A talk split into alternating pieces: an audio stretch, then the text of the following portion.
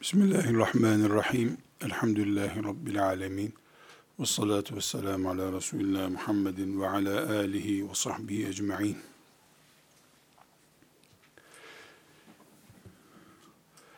İlmin ibadet olduğunu, alimin de abid olduğunu defalarca tekit ettik. İbadet olmasını da sıradan bir nafile ibadetten çok daha yüksek, şehitlerle kıyas edilebilecek büyük ibadetlerden bir ibadetin ilim yoluyla icra edildiğini tekit ettik.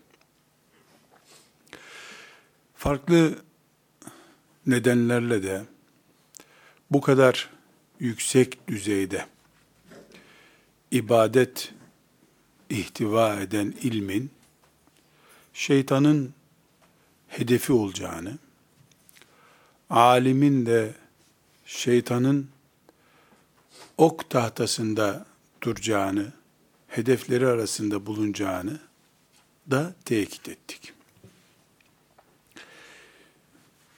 İlmin ve alimin bu kadar kıymetli olması, ümmeti Muhammed içinde alime çok farklı bir yer takdir edilmesi, peygamberlere varis kabul edilmesi, bütün bunlar bu hayal ettiğimiz durum. Bazı ilim ve alimden kaynaklanan sorunları beraberinde getiriyor. Demir parçasıyla altın ve gümüş parçasının aynı riski taşımadığı gibi bir durumdur bu. Bu sorunlardan bir tanesi ilmin alim tarafından yalın bir meslek haline dönüştürülmesidir. Halbuki ilim amel etmek içindir. Amel edilmediği zaman ilimle hiçbir şekilde bu sözünü ettiğimiz şehitlerle aynı kategoride anılacak sonuçlara ulaştırmaz. Esasen bu gözle baktığımızda ilim mesleği diye bir meslek de yoktur. Marangozluk gibi ilim mesleği diye bir meslekten söz edemeyiz. İlim ibadet içindir. Alim de ilmiyle amel ettiği için abid durumdadır. Eğer ilim talebeleri ve alimler ellerindeki ilim hazinesini amele dönüştürmüyorlarsa bu çok sinsi bir hastalığın belirtisidir. O hastalık nedir? Yahudilerin bildikleri halde Musa aleyhisselamın şeriatı ile amel etmemeleri sonucudur. Yahudiler, yani Yahudi hahamları, çok biliyorlardı, az yapıyorlardı. Hristiyanlar ise bilmeden çok yaptılar. Bu ümmet ise bildi ve bildiğini yaptı bir ümmettir. Eğer bilir, bildiğini de yapar ümmetlikte.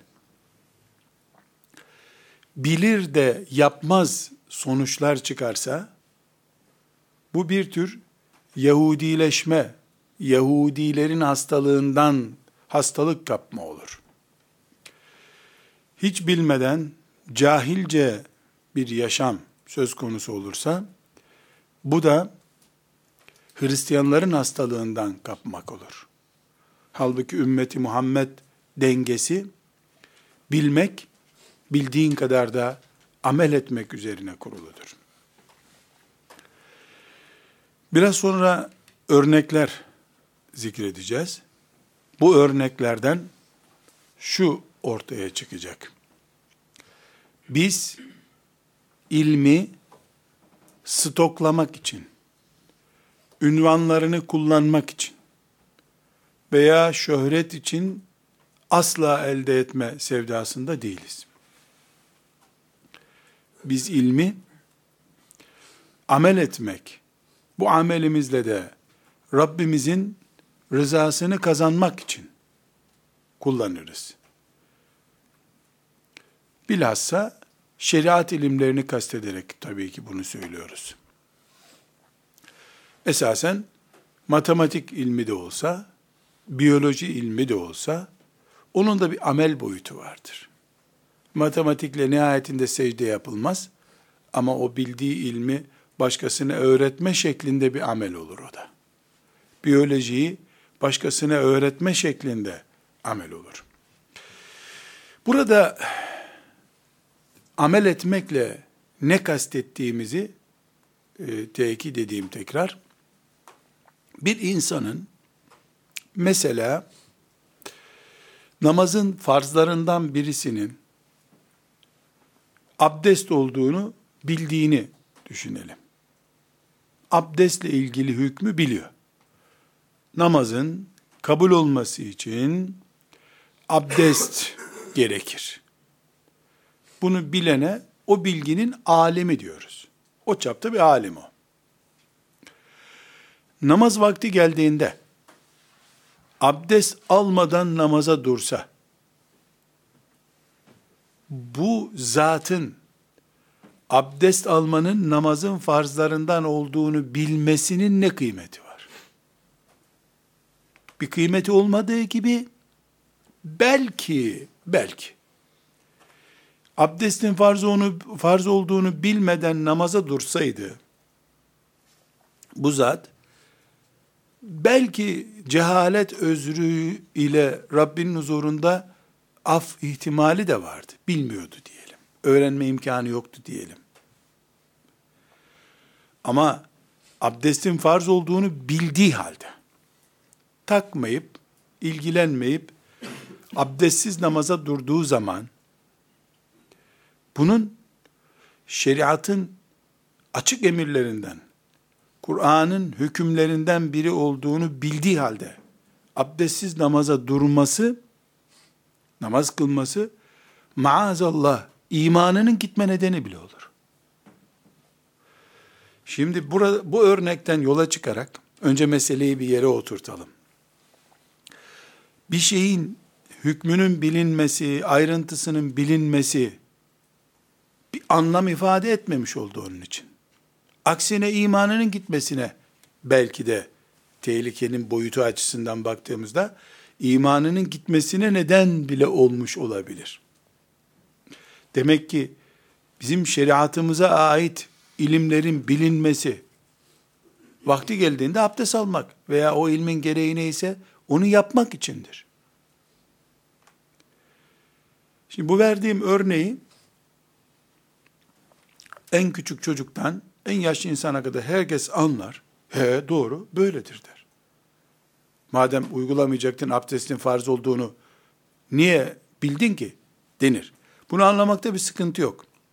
Ancak şimdi bir ayrıntıya geçmek istiyorum. Kur'an'ımız İnnemâ yakşallâhe min ibâdihil ulemâ buyuruyor. Allah'tan ancak alimler hakkıyla korkarlar. Neden? Ayet böyle. Çünkü Allah hakkıyla alimler bilirler. Cenneti, cehennemi, mahşeri, sıratı alim bilir hakkıyla. Cahil insan öleceğiz, dirileceğiz, cehennem var diye bilir.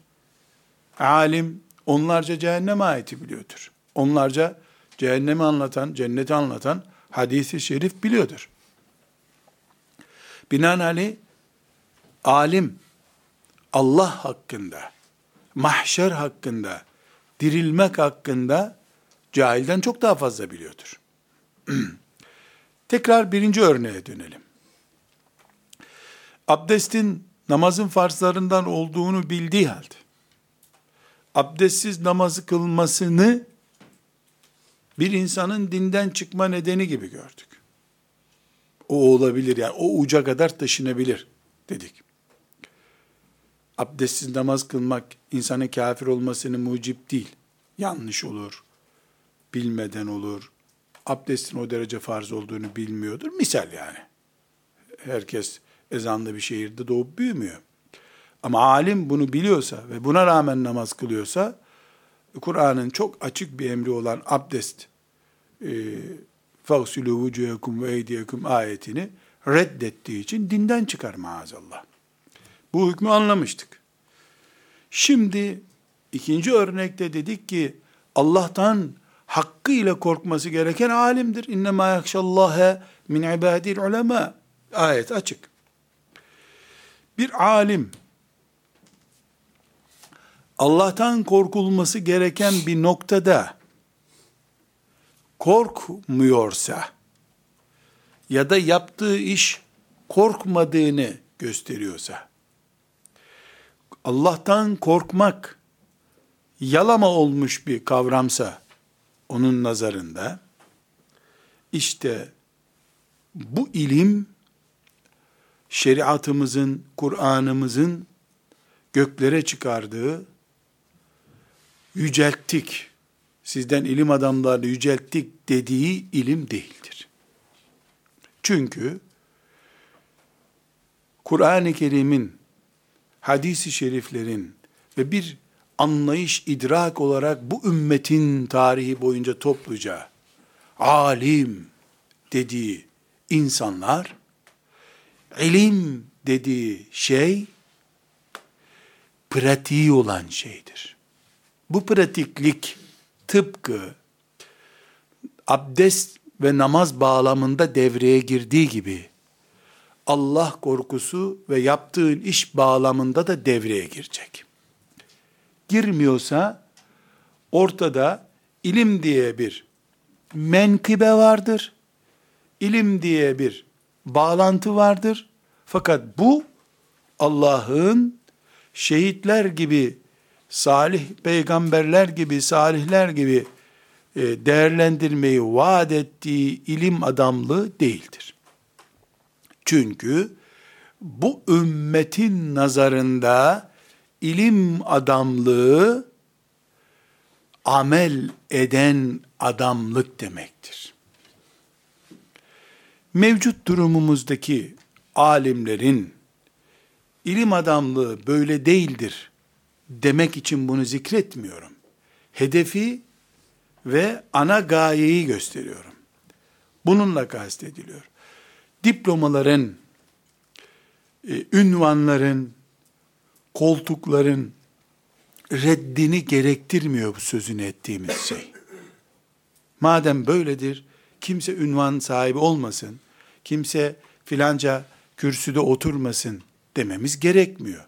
Oturanlar böyle olsunlar diyoruz. Mesela alim rızkın Allah'tan olduğuna iman eden biri olması gerekiyor ve bunu cahilden binlerce kere daha fazla Allah'ın huver razzaku zul kuvvetil metin olduğunu.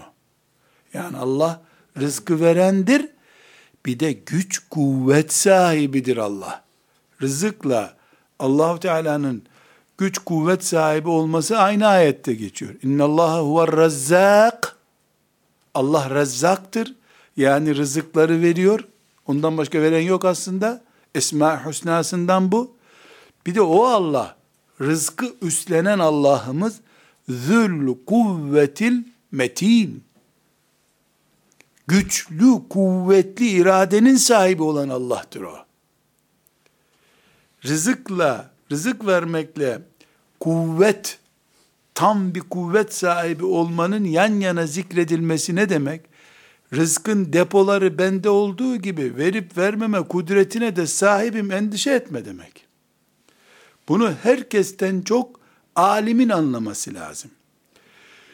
Bir alim Allah'ın şeriatından bildiği meseleleri rızık endişesiyle gizlemeye kalktığında, rızık endişesiyle dinden taviz vermeye kalktığında, e sen o zaman inna Allah ve razzaku zul kuvvetil metini nereye oturtacaksın? Nasıl bir e, Allah'a iman ettin ki sen diye sorgulama olur. Bu sebeple alim başka şey, bu ümmetin alimi başka şeydir. Çünkü Yahudilerin de alimi var. Hristiyanların da alimi var. Filanca matematikçi alim de olabilir. Bu ümmeti Muhammed'in Kur'an'ı yüklenmiş olan alimi profilini çizdiğimiz bu kimsedir. Rızık endişesi gibi bir gerekçeyle, kamuoyu baskısı gibi bir nedenle, sürgün gibi bir korkuyla Allah'ın şeriatından taviz vermez, veremez. Ümmeti Muhammed'den olmak, ümmeti Muhammed'in potansiyel ilim adamı kimliğine sahip olmak bunu gerektiriyor.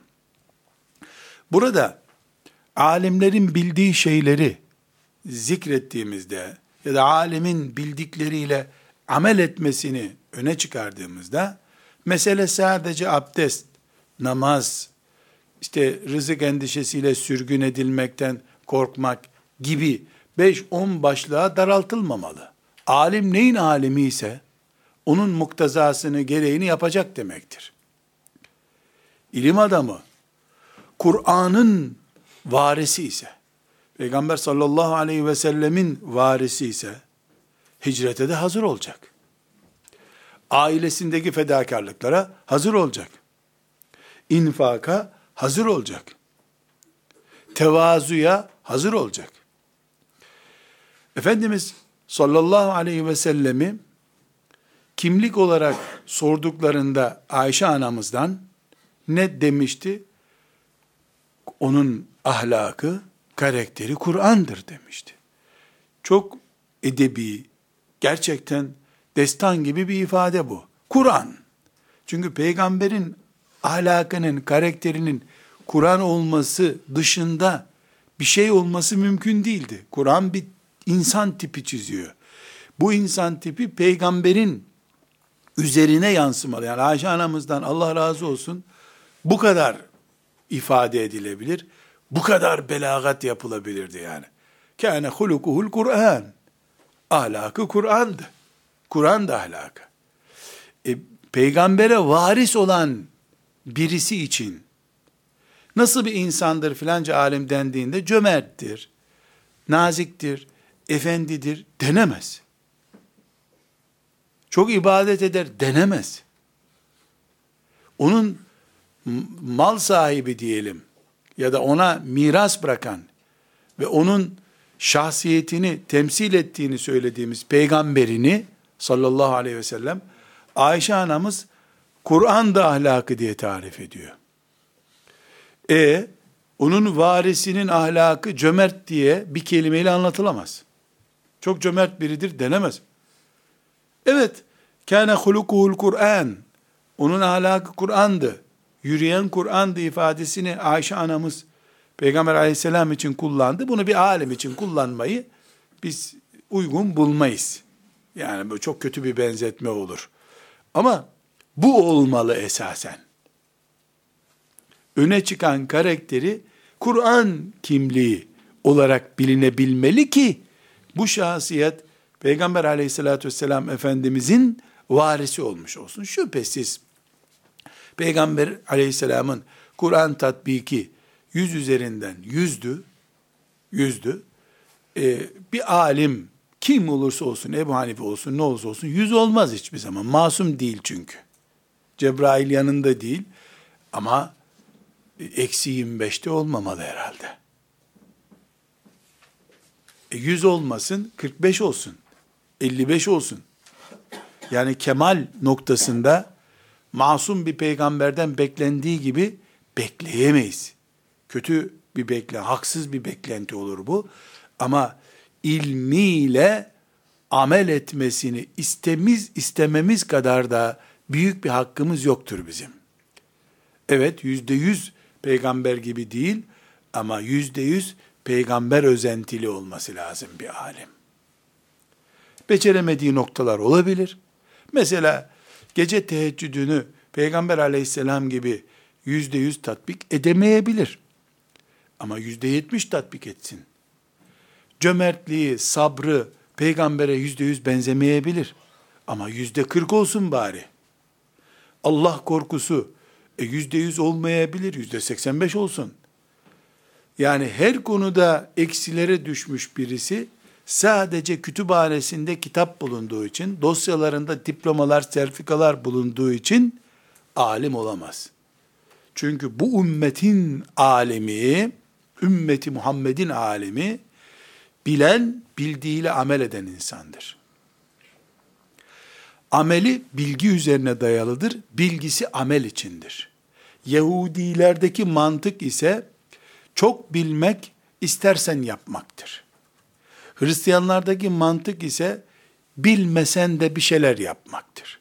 Bu ümmet ise denge ümmetidir, vasat bir ümmettir.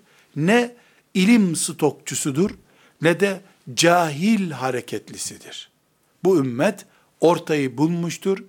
Bulduğu ortada amel edeceksin. Amelin ilme dayalı olacak.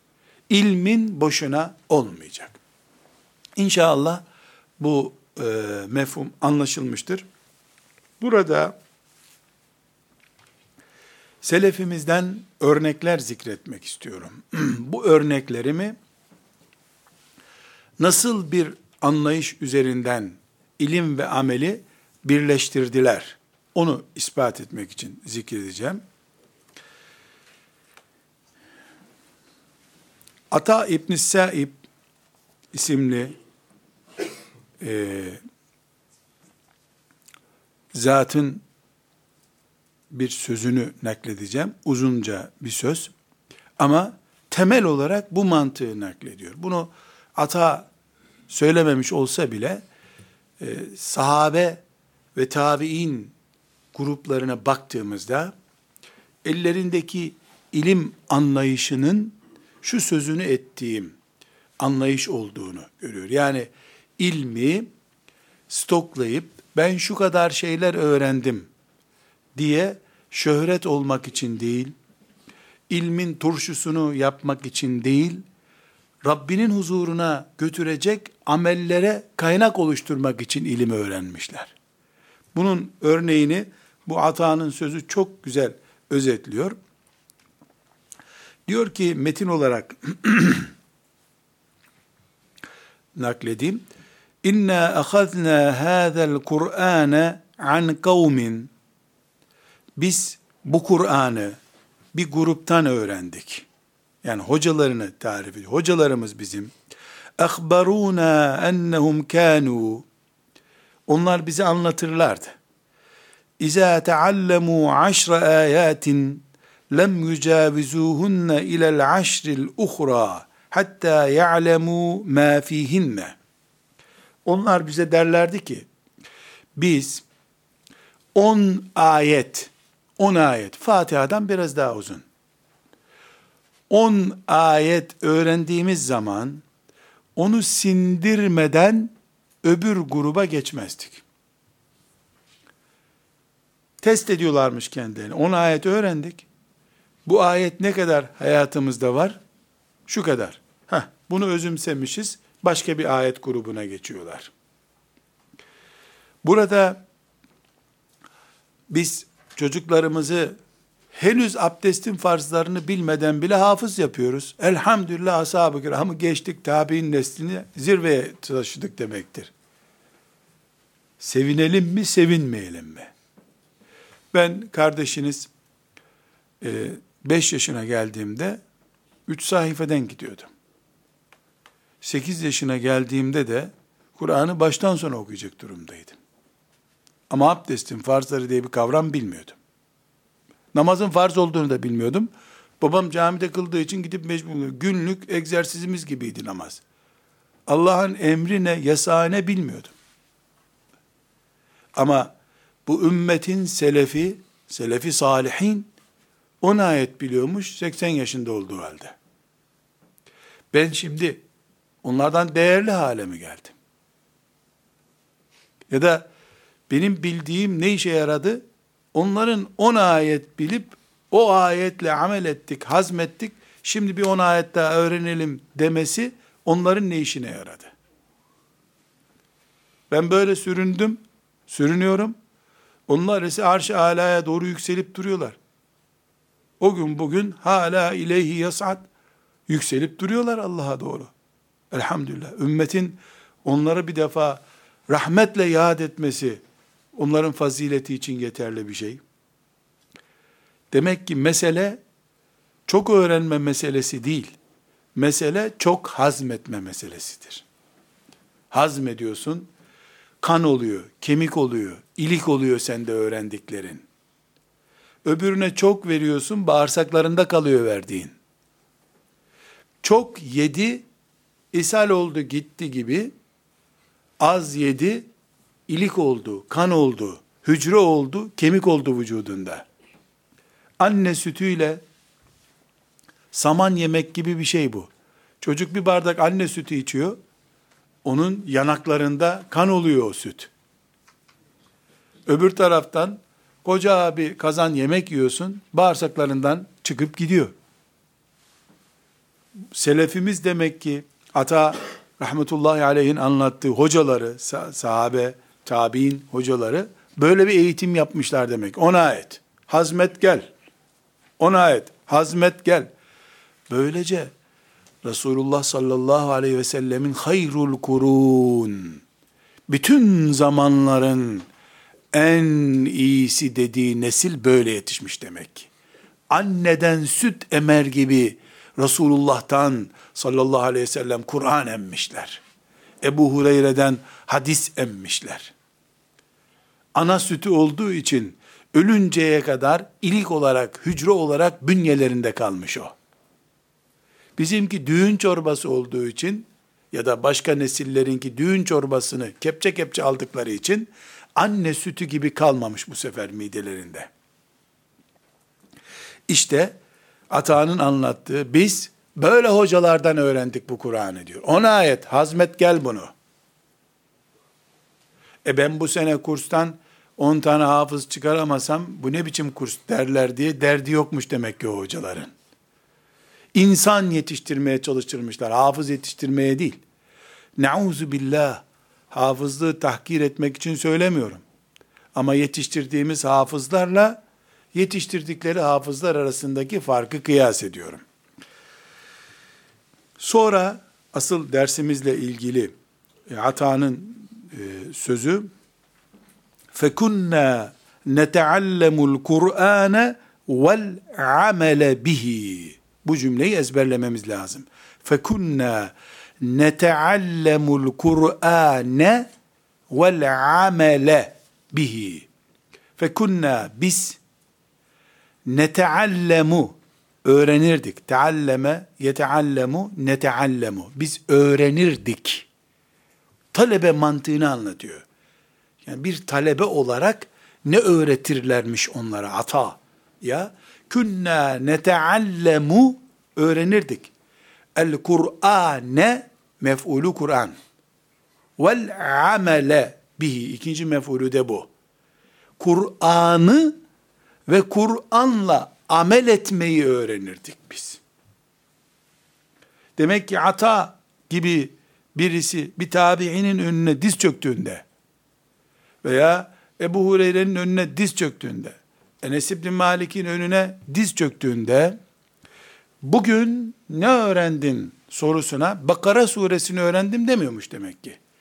Bakara suresini öğrendim, Bakara suresindeki ahkamla nasıl amel edeceğimi öğrendim diye gidiyormuş. Çünkü künna neteallemul Kur'ane vel amele bihi. Kur'an'ı ve Kur'an'la amel etmeyi öğrendik diyor. Sonra bir cümlesi var. Keşke bunu söylemeseydi diye insanın içinden geçiyor. Ve innehu seyerisul Kur'ane ba'dena kavmun. Bizden sonra bu Kur'an birilerine kalacak. Le yeşrabunehu şurbel ma'i. Su içer gibi Kur'an'ı içecekler. Su gibi hafız deyimi inşallah buradan gelmemiştir. İnşallah. Su gibi hafızdım ben çünkü. Le yeşrabunehu şurbel ma. Su içer gibi le yeşrabunehu hu zamiri Kur'an'a gidiyor. Le yeşrabunel Kur'ane şurbel ma. Bir bardak su içer gibi Kur'an'ı içecekler. La yucavizu terakiyehum. Boğazlarına kadar gelmeyecek Kur'an ama. Kalpten yukarı çıkmıyor. Nabız yok. Hop su gibi içiyor, gidiyor. Su gibi içiyor, gidiyor. İçiyor, gidiyor, içiyor, gidiyor olacak. Burasını tutmuş, buraya kadar bile gelmeyecek. Ağızlarında Kur'an sadece. Çünkü buradan aşağı indi mi kalbe değecek. Mecazi bir ifade bu tabi. Yani boğazdan aşağı inmiyor. Bülbül gibi Kur'an okuyor. Ama karga gibi de yontuyor Kur'an'ı. Bu ümmet Kur'an ümmetidir. İlim ümmetidir. Yahudiler gibi stok yapmak için değil, Hristiyanlar gibi cahilce yaşamak için değil, bilip bildiğinle amel etmek için. Bunun için hata ne diyor? Künne neteallemu el Kur'ane vel amele bihi. Biz Kur'an'ı ve Kur'an'la amel etmeyi öğrenirdik hocalarımızdan. Burada kardeşlerim, hedef koymuş olduk. Talebe olarak, elhamdülillah hepimiz talebeyiz. İnşallah amel edeceğimiz şeyleri öğrenmek diye bir hedefimiz olacak. Ama hoca efendilerimiz, Kur'an muallimleri, Kur'an muallimleri, su gibi hafız yetiştirdikleriyle övünüp övünemeyeceklerini de bununla Atağının bu sözünü silip atamayız.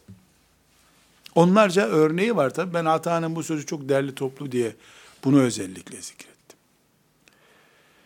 Biz talebeler olarak, hocalarımızda, hocalar olarak, hoca hanımlar, hoca efendiler olarak Kur'an öğretirken Kur'an'ın okunmasını, Kur'an'ın Arapçasını bir kefeye koyacaklar.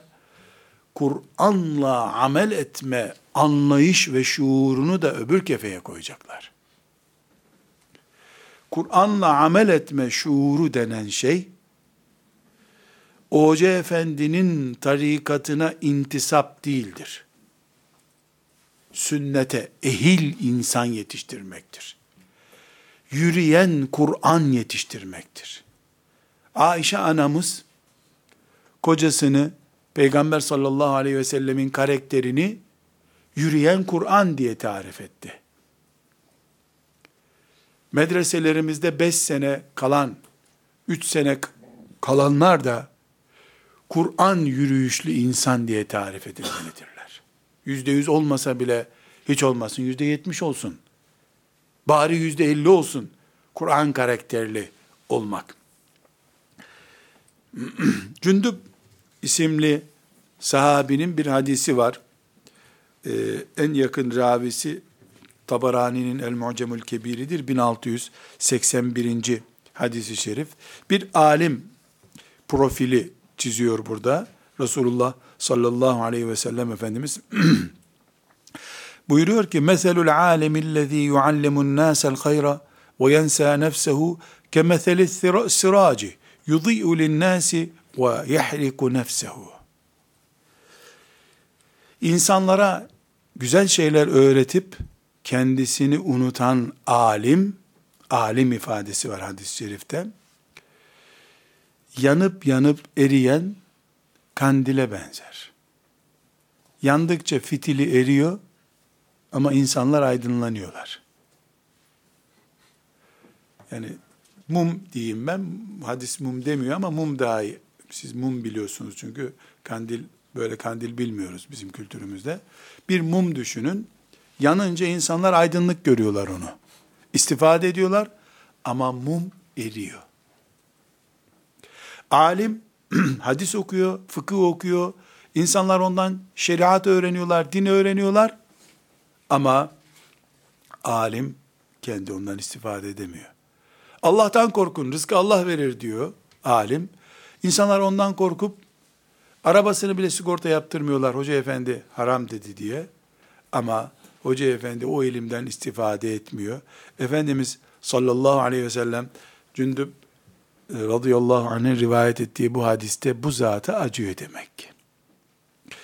Müslim'in e, rivayet ettiği hadisi şerifte 2722. hadisi şerif e, Müslim'de bu hadisi şerifte Efendimiz sallallahu aleyhi ve sellemin meşhur e, duasını zikredeceğiz. İnşallah e, bu duayı e, ezberlememizde de fayda var. E, ezberleyelim, kaydedelim. Yani Efendimiz sallallahu aleyhi ve sellemin kendi yaptığı dualardan biri.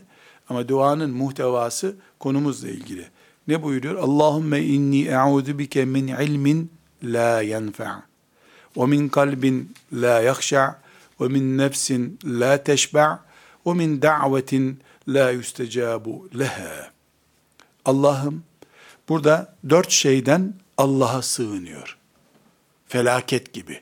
Hani dua ederken hoca efendiler camilerde yangından, afetten, zelzeleden, hırsızdan, kötülükten, kötülerden diye sayıyorlar ya. Efendimiz sallallahu aleyhi ve sellem yangın, afet, sel, deprem niye diyormuş bir bakalım.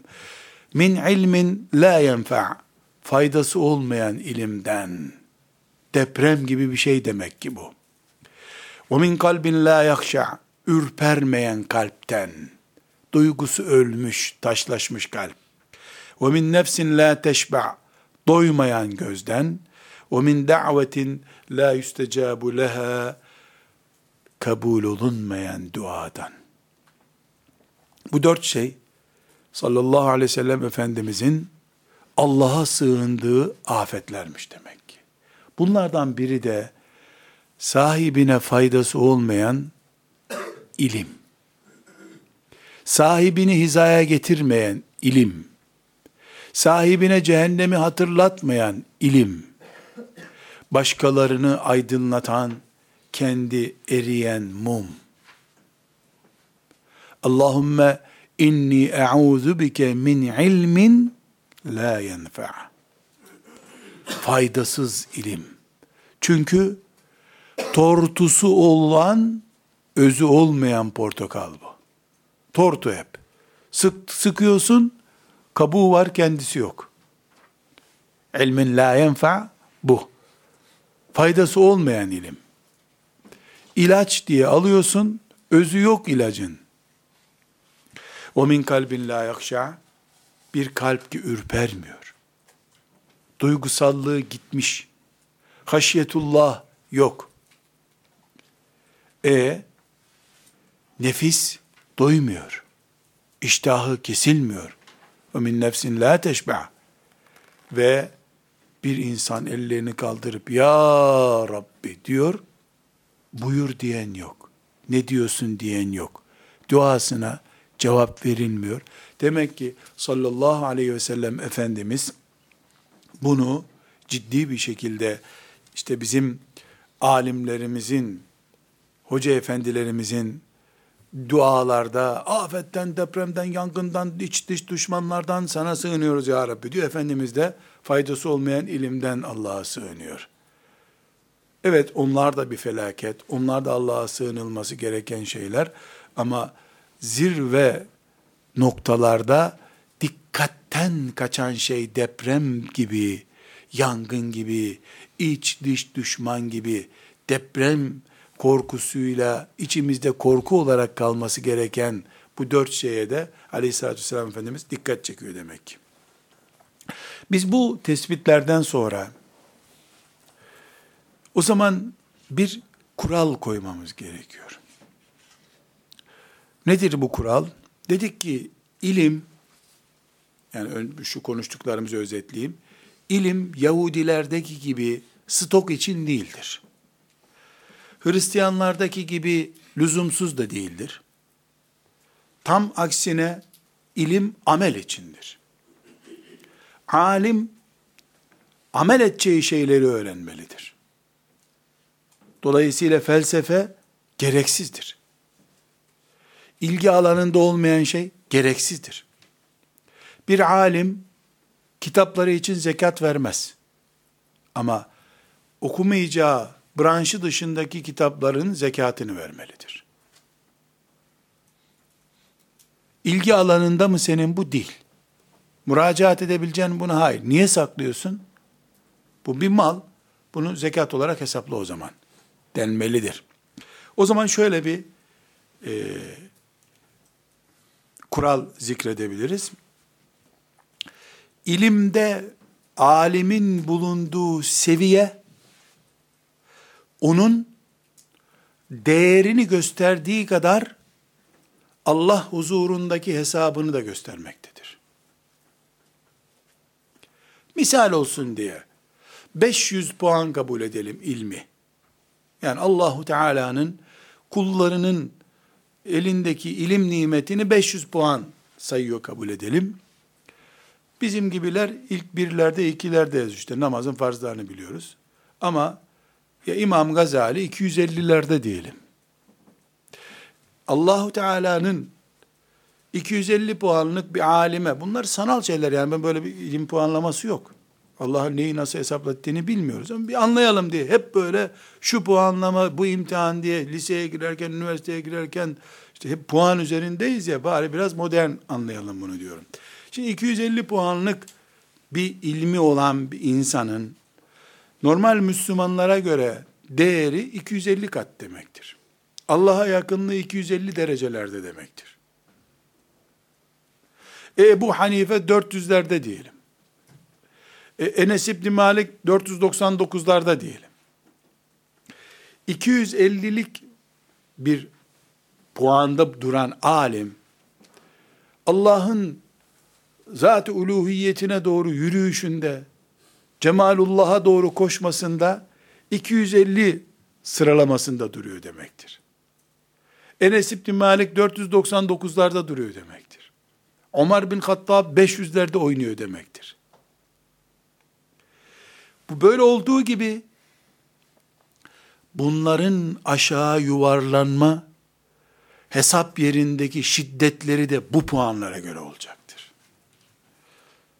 Fatiha'yı okuyup 15 senedir namazını Kevser ve İhlas suresiyle kılacak kadar cahil birisi kıyamet günü 3-4 puan üzerinden değerlendirme göreceği gibi muahazesi, hesaplaşması da onun o puan üzerinden yapılacak. Bunu daha böyle modern bir şey konuşalım. Bir bakkala vergi memuru geldiğinde günlük cirosu üzerinden hesap yapacaktır. Girdisi 500 lira olan bir bakkalın 500 liralık vergi kaçakçılığı söz konusu olabilir. Vergi de yüzde 20 ise 500'ün yüzde 20'si nedir? İşte 80 lira. 80 lira niye kaçırdın derler ona. Ama günlük cirosu 5 trilyon olan bir iş adamının e, ofisine girdiğinde vergi memuru 80 lira diye bir rakam yoktur devrede. Orada da şu kadar milyarın hesabını getir bakalım diyecektir. Alimin de durumu budur. Alim ilmi yükseldikçe işi kolaylaşan adam değildir. İlmi yükseldikçe hesabı zorlaşan adamdır. Şüphesiz hesabı zorlaştığı kadar daha rahmete yakınlığı artıyor. Rahmete yakınlığın arttıkça ayak kayma payı artıyor. Şeytanın ilgisinde de böyle bu. Şeytanın ilgisinde böyle olduğu gibi meleklerin duasında da böyle. Evet alime, okyanusların dibindeki yunus balıkları da dua ediyorlar. Hadis-i şerif okumuştuk. Balıklar bile dua ediyor alim için. İlim talebesi için hatta. Ama şeytan da ona göre yatırım yapıyor. Kahvede oturup ezanı bekleyen hacı amcaya eski asistanlarından birini gönderiyordur. Ama bir ilim talebesi medreseye girdiğinde en aktif görevlileri gönderiyordur şeytan. ilmi ilerledikçe ilave kadro ekliyordur şeytan. Alim olunca bizzat kendi ilgileniyordur. Yani hiçbir şey değer kazandıkça sorunsuzlaşmaz. Sorunu da artar. Bir karpuz bir haftalıkken tarlada bir parmakla kaldırılır. Ama bir Diyarbakır karpuzu tam koparılacağı zaman 15-20 kilo geliyor. Parmağınla bir daha kaldıramazsın onu. Alim de böyle. Olgunlaşıyor. Buradan bu kuralı koyuyoruz alimler açısından. Hem bu ümmetin alimlerini tanımamız için bir kural bu. Hem de inşallah bakarsın Rabbimiz rahmetini lütfeder. Bize de ilim kapısı açılır. Biz de bir gün alimler diye bir grubun içinde zikredilirsek buyuz inşallah o zaman. Bunu nereden çıkarıyoruz arkadaşlar? Ahzab suresinin 30. ayetinden çıkarıyoruz. 30. ayeti Ahzab suresinin Efendimiz sallallahu aleyhi ve sellemin hanımları ile ilgili. Hanımları analarımız. Resulullah sallallahu aleyhi ve sellemle bir odayı paylaşmış mübarek insanlar. Ama ayet ne buyuruyor? Ya nise en nebiyyi. Ey peygamberin kadınları. Men ye'ti minkunne bi fahişetin mubeyyinetin. Sizden kim yanlış bir iş yaparsa, açıkça bir yanlış işe düşerse, yudaaf lehel azabu zı'feyn. Size azap iki kat olur. Siz iki kat azap çekersiniz. Neden? Ayet ne diyor? Lestunne lestunne siz değilsiniz ke ehadim minen nisa siz herhangi bir kadın gibi değilsiniz. Peygamber karısısınız. Bunca nimetten sonra. Sizin evinize Allah'ın ayetleri okunuyor be. Cebrail'in geldiği evde de mi siz böyle sıradan kadınlar gibi olacaksınız? Olmaz. Siz sıradan bir kadın değilsiniz. Evinizde peygamber var. Siz bir hata yaparsanız başkalarının iki katı azap çekersiniz. Bundaki formül ne gösteriyor? Demek ki sıradan bir Müslümana genel kuralları uyguluyor Allah. Nimetini artırdığı zaman muahazesini de artırıyor. Hem sana normal maaşın üç katını verecek, hem de vergiyi normal alacak senden. E, adalet olmaz ki bu o zaman. Nimeti artırdıkça hesapta ağırlaşacak.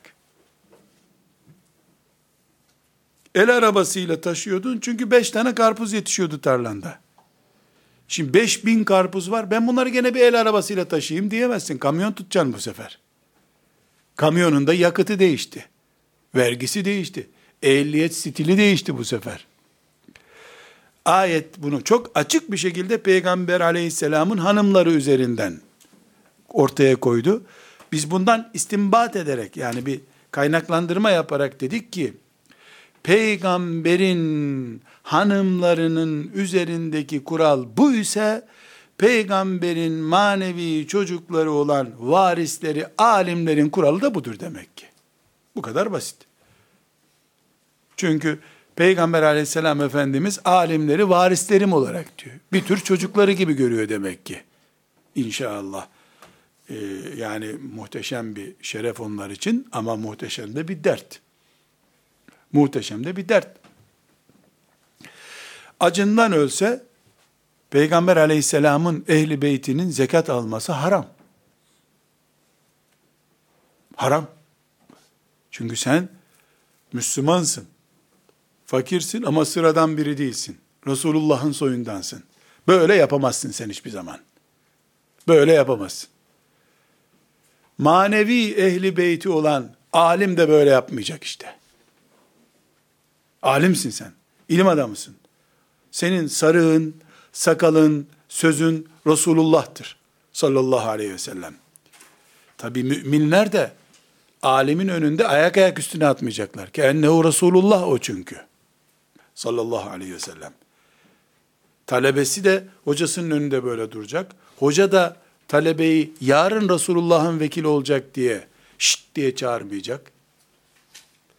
Bu in anlayış, bu ruh topluca ortaya çıktığında işte varisler mala sahip çıktılar.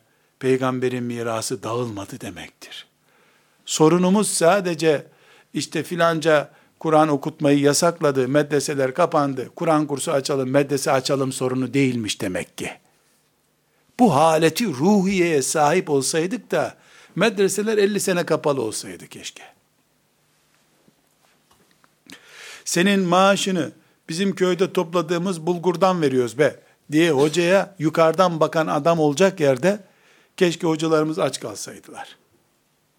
Ve ondan bundan camiye gelmeyenlerden bile bulgur buğday alıp yaşayan bir adam olarak bilinmeselerdi keşke. Mesele medrese açmak, hafız yetiştirmek meselesi değil. Bu ruhu bu ümmette canlandırmak meselesidir. Evet. İkinci kaidemiz, buradan bir kaideye daha e, çıkmamız gerekiyor. Alim, Resulullah sallallahu aleyhi ve sellem Efendimizin varisidir. İlmiyle amel etmek zorundadır. Yüzde yüz Resulullah gibi olmak için uğraşmak zorundadır. Sallallahu aleyhi ve sellem. Ama olamaz. Çünkü masum değil, zavallı çünkü. Bizim gibi fani, cahil gibi onun da dünyevi insan, insani ihtiyaçları var. Ama buna rağmen alim yapamıyor diye bildiğini gizlemeyecek. Ne yapabiliyorsan onu konuş diye bir kural yok. Çünkü alimin iki görevi var. Öğrenmek ve yapmak. Ve ikinci görevi de insanlara aktarmak. Bunlardan bir tanesi diğerinin yerine oturamaz. Eğer ben yapamıyorum bari insanlara da söylemeyeyim derse, yüzde ellisini kaybetmişti, öbür yüzde elliyi de kaybeder. Evet, bu yüzde ellinin hesabı ondan sorulur. Lan yapmadığın şeyleri niye söylüyorsun denir. Bari yüzde elliyi kurtarması gerekir. Şeytan, sen kendin sigara içiyorsun. Niye millete sigara haramdır diyorsun? Diye ona tevazu kılıklı bir hile kurar. Yani ben yandım bari öbür mümin yanmasın. Hakikati ilan edeyim demektir esas olan. Bu da bir kuraldır. Netice olarak kardeşler, biz ümmeti Muhammediz. Bizim namazımız da farklı, ibadetimiz de farklı. Peygamberimiz olduğu gibi fark sallallahu aleyhi ve sellem alimimiz de farklıdır dedik. Bu farkı şu şekilde özetleyebiliriz. Biz Peygamberimiz sallallahu aleyhi ve sellem nasıl diğer peygamberlerden farklı ise aynı şekilde alimlerimiz de diğer ümmetlerin alimlerinden farklıdır. Nasıl Kur'an'ımız Tevrat'ı kuşatmış, İncil'i, Zebur'u kuşatmış bir kitapsa, Kur'an'ımız üzerinden yetişmiş alimlerimiz de, Yahudilerin de, Hristiyanların da, herkesin aliminin üstünde onları kuşatmış bir alimdir, olmalıdır. Onlarla bir masaya ebediyen oturamaz. Herhangi bir haham, herhangi bir papaz, bu tarafında ümmeti Muhammed'den bir alimin oturduğu bir masaya, yan tarafına onunla konuşmak için oturamaz. Yok böyle bir adalet. Yok böyle bir adalet. Önünde diz çökebilirsin. Seviye budur. İnsan hakları, Avrupa mahkemeleri bunlara inanmayan birisiyim elhamdülillah. İman etmiyorum böyle şeylere. Reddediyorum. Nefret de ediyorum. Ya benim alimim o sarığın içini dolduracak kapasitede değildir. Papaz düzeyindedir, onunla oturuyordur. Ya da biz ümmet olarak alimlerimizi pazarladık demektir.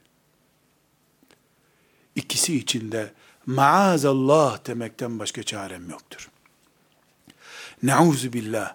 Bu bir afettir. Benim peygamberim sallallahu aleyhi ve sellem Musa ile bir masaya oturmuyor ki. Ne buyuruyor? Bugün Musa dirilse bana ümmet olmaktan başka yapacağı bir şey yoktur.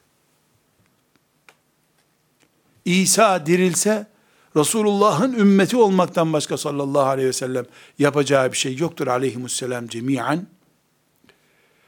Peygamberimin varisi de o adamdır.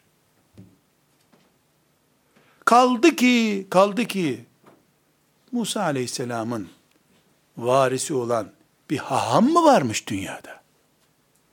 İsa aleyhisselamın varisi olan papaz mı var dünyada? Konjektürel bir tiyatro oynanıyor. Bu tiyatroyu elinde silah ve para bulunduranlar, Müslümanlara siz de oynayın, bu tiyatroda rol alın diyorlar diye, biz ümmeti Muhammed olarak kendimizi bu kadar ucuz pazarlayabilir miyiz? Bu büyük bir hatadır.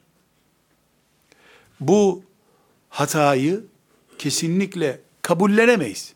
En azından kabul edemeyiz.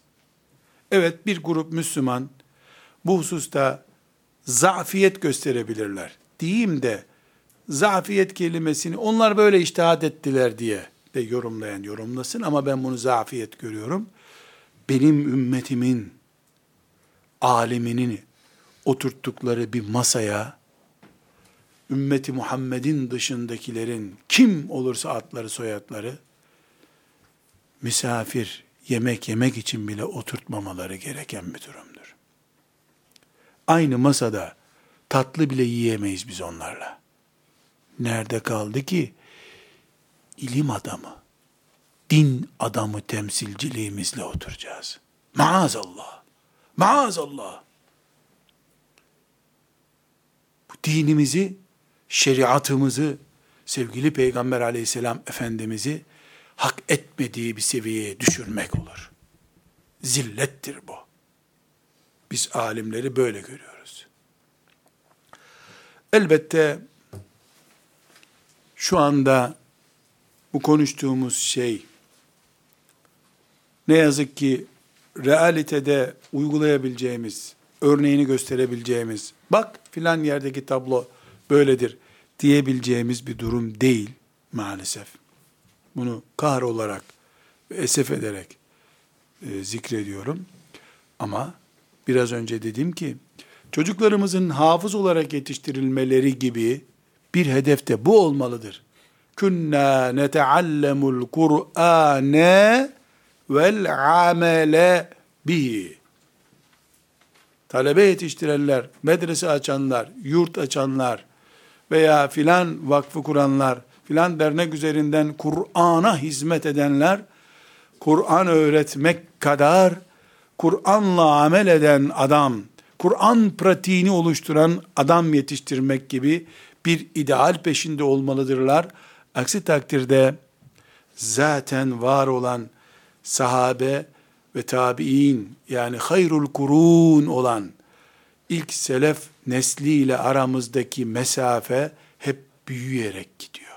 Makas sürekli açılıyor. Sürekli açılıyor. Zaman ilerledikçe bu mesafenin büyümesi gerekmiyor. Çünkü Kur'an aynı Kur'an. Resulullah aynı Resulullah sallallahu aleyhi ve sellem. Sünnet aynı sünnet olduğu sürece onlarla aramızda bir kaynak farkı olmadığına göre mesafe farkı da olmaması gerekiyor.